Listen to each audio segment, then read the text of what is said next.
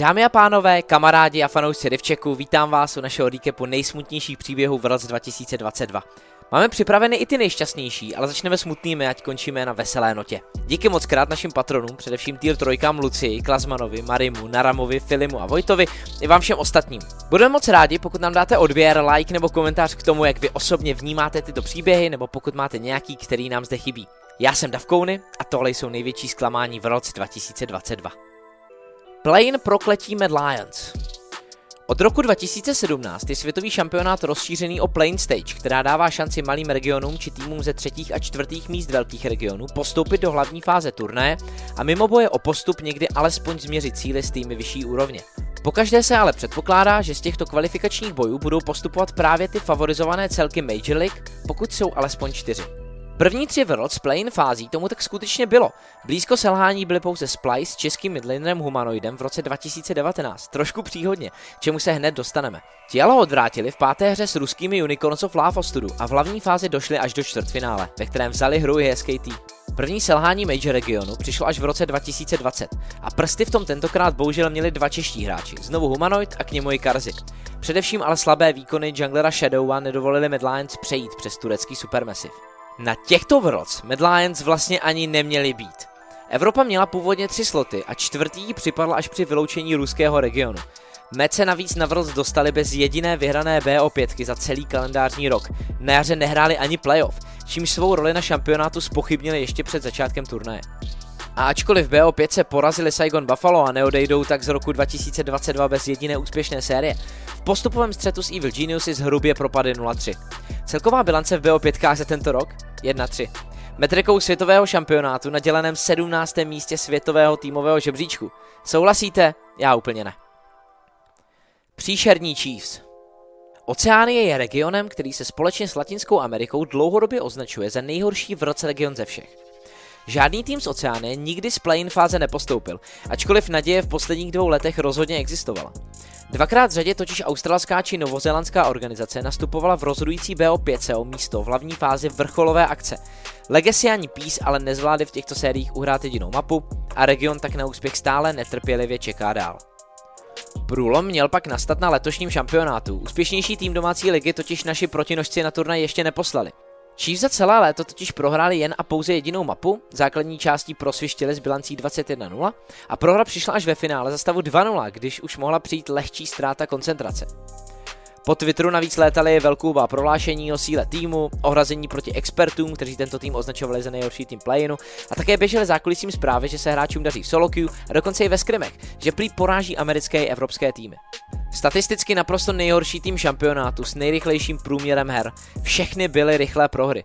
Nejhorší GDM, tedy goldový rozdíl za minutu, kdy tým průměrně ztrácel 447 goldů za minutu. V poměru očekávání a prohlášení regionu, týmu, fanoušků versus reality se dost možná jedná o nejhorší tým v roce všech dob. Katastrofa Top Esports a znovu Tien. V roce 2019 světový titul vyhrávají FunPlus Phoenix a Čína jako region obhajuje světové prvenství. V sestavě FPX září jungler Tien, který gapuje každého soupeře a tehdejší čínská jednička z prvního místa skupiny proletěla playoff se ztrátou dvou map až k titulu světových šampionů. V roce 2020 se FPX na Worlds nekvalifikovali a Tien se tak na vrcholnou akci vrací v roce 2021 s totožnou sestavou FunPlus Phoenix mimo top lane. Tu ale posílil Nukuri, který trofej pozvedl v předchozím roce. Skupina s evropskou trojkou Rogue a Cloud9 z Planeu neměla být problém. FPX ale hrají nepochopitelně nejistě. Především právě Tien, který netrefuje Jarvan komba a kupí nepřesnosti. Skupina jde do triple tiebreakeru a FPX ztrácí naděje již v prvním duelu s Rogue. Po turnaji vychází vyjádření Tienových problémů se zápěstím a hře v bolestech, která stála FPX šanci na úspěch. Letos Tien hájil barvy Top Sports a jeho rok vypadal skvěle. Ačkoliv tým nevyhrál žádný titul, v obou splitech LPL dokráčel do finále a prohrál těsně 2-3. Na Worlds vyráželi jako jedni z největších favoritů a los skupiny byl velmi příhodný. Jistě, Rogue nyní jeli jako evropští šampioni, ale stále neměli být vyzývateli čínské dvojky. Diarek šli jako korejská čtyřka z playinu a Gam byli papírově jedním ze dvou nejslabších týmů. Top ale vstupují do turnaje příšerně a v prvním týdnu odchází s bilancí 1-2.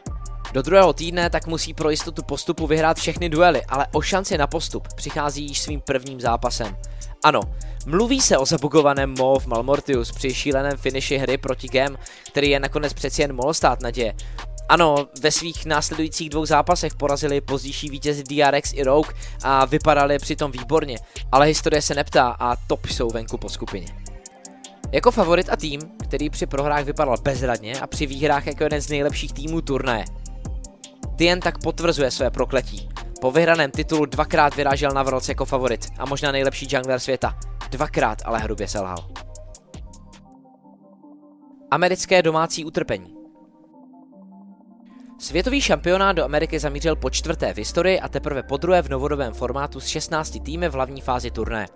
V následujících statistikách tak budeme ignorovat v roc první tři světové šampionáty, které se systémem značně vymykaly.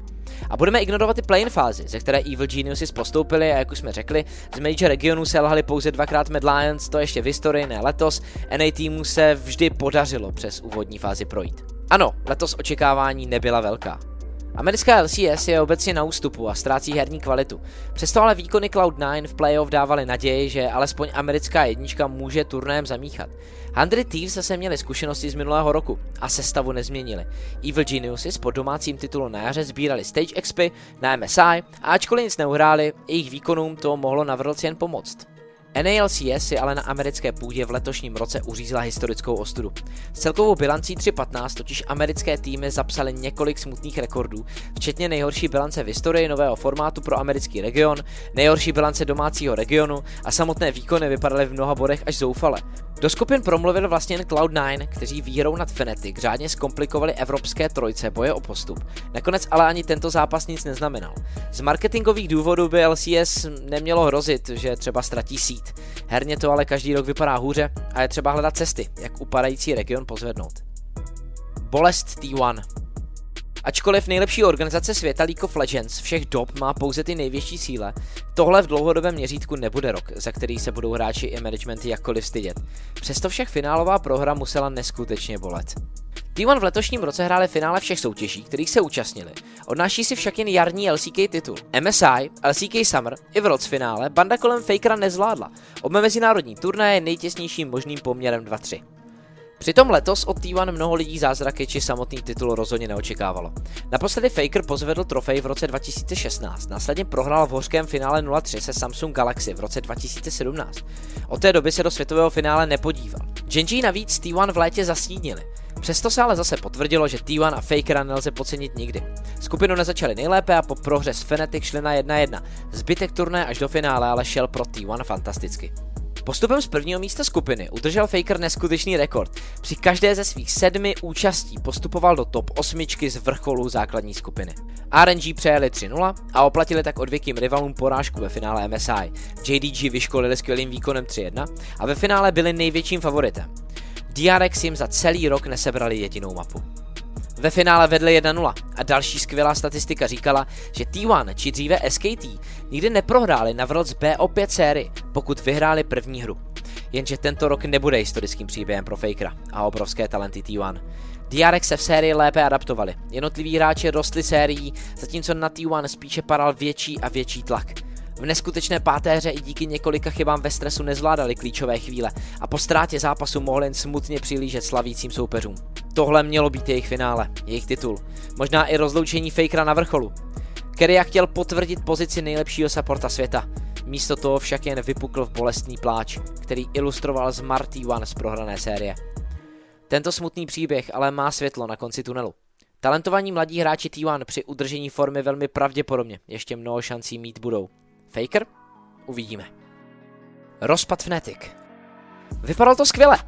Fnatic už při losování dostali papírově velmi hratelnou skupinu play-in fáze a byli hlavními favority na postup přímo do Main Stage Worlds. I přes překvapivou prohru se statečně bojujícími Loud skutečně z prvního místa postoupili a se slibnými výkony a rozehráním čekali na start velmi silné skupiny A s T1, obhájci titulu EDG a americkou jedničkou Cloud9. Pryč byly problémy s covidem, do skupiny šly v plné sestavě a dobrém rozpoložení. A to se výrazně projevilo na úvodních výkonech. Humanoidův celek poráží Cloud9, poráží T1 a po velmi vyrovnané partii prohrává s EDG. Celkově Fnatic vypadá skvěle. Evropští fanoušci jsou i ve světle ostatních výkonů LEC týmu nadšení a od Fnatic se čeká boj o postup. Druhý týden je ale jako z noční můry. Vstup pro hrou z Cloud9 je šokující, ačkoliv můžeme pochválit americký tým za skvělý výběr bezpečné kompozice. Pokud by následně Fnatic porazili T1, stále by existovala naděje. Příšerné individuální výkony a týmová bezradnost ale všechnu šanci zmařili. Fnatic byli historicky známí parádními otočkami, kdy klidně byli schopni jít 0-3, 1-2 na start a pak vše vyhrát a postoupit. Tentokrát se ale bohužel obrátili na druhou, výrazně negativnější stranu. Ať se v týmu stalo cokoliv, po slibném začátku přišel jeden z největších výbuchů evropského týmu na Worlds vůbec. Nákaza v RNG A poslední příběh, bohužel se samotným League of Legends nemá co dělat. Stále žijeme v době covidových opatření, která se musí respektovat pro bezpečí všech zúčastněných hráčů a jejich okolí na tak velkém turnaji, jako je Worlds. Hráči tak byli testováni a při problémech s pozitivním testem hráli z izolace. Samotné cestování ale provázely problémy s koncentrací hráčů na jednom místě v malém nevětrném prostoru, jak ukazovaly fotografie kolující po Twitteru a dalších zdrojích nyní již stažené. Před druhým hracím týdnem COVID naplno zasáhla RNG. Ti hráli všichni z izolace, organizace vydala prohlášení o problémech jednotlivých hráčů, kterým se nevyhnul nikdo z tým. Někdo měl teploty, někdo zimnici či kašel. Na kamerách hráči z izolace vypadali skutečně strápeně a bylo znát, že se nemoc projevuje i na psychické pohodě a herních výkonech. Andry Thieves ani CFO nebyly dostatečně silné týmy, aby zvládli RNG porazit i za těchto okolností. Genji ale unavení hráči podlehli. Ve čtvrtfinále proti T1 po porážce 0-3 bylo cítit, že nákaza jejich hru, přípravu i pohodu skutečně ovlivnila. RNG byly ze všech týmů na turnaji momentálními komplikacemi zasaženi nejvíce. A to je od nás pro dnešek vše. Díky moc za zhlédnutí či poslech. Budeme moc rádi za odběr, like či komentář k příběhům, pokud byste rádi nějaký doplnili. Brzy mrkneme i na šťastné příběhy. Teď se na vás těšíme od dalšího podcastu, rozhovoru či jiného videa. Mějte se pěkně.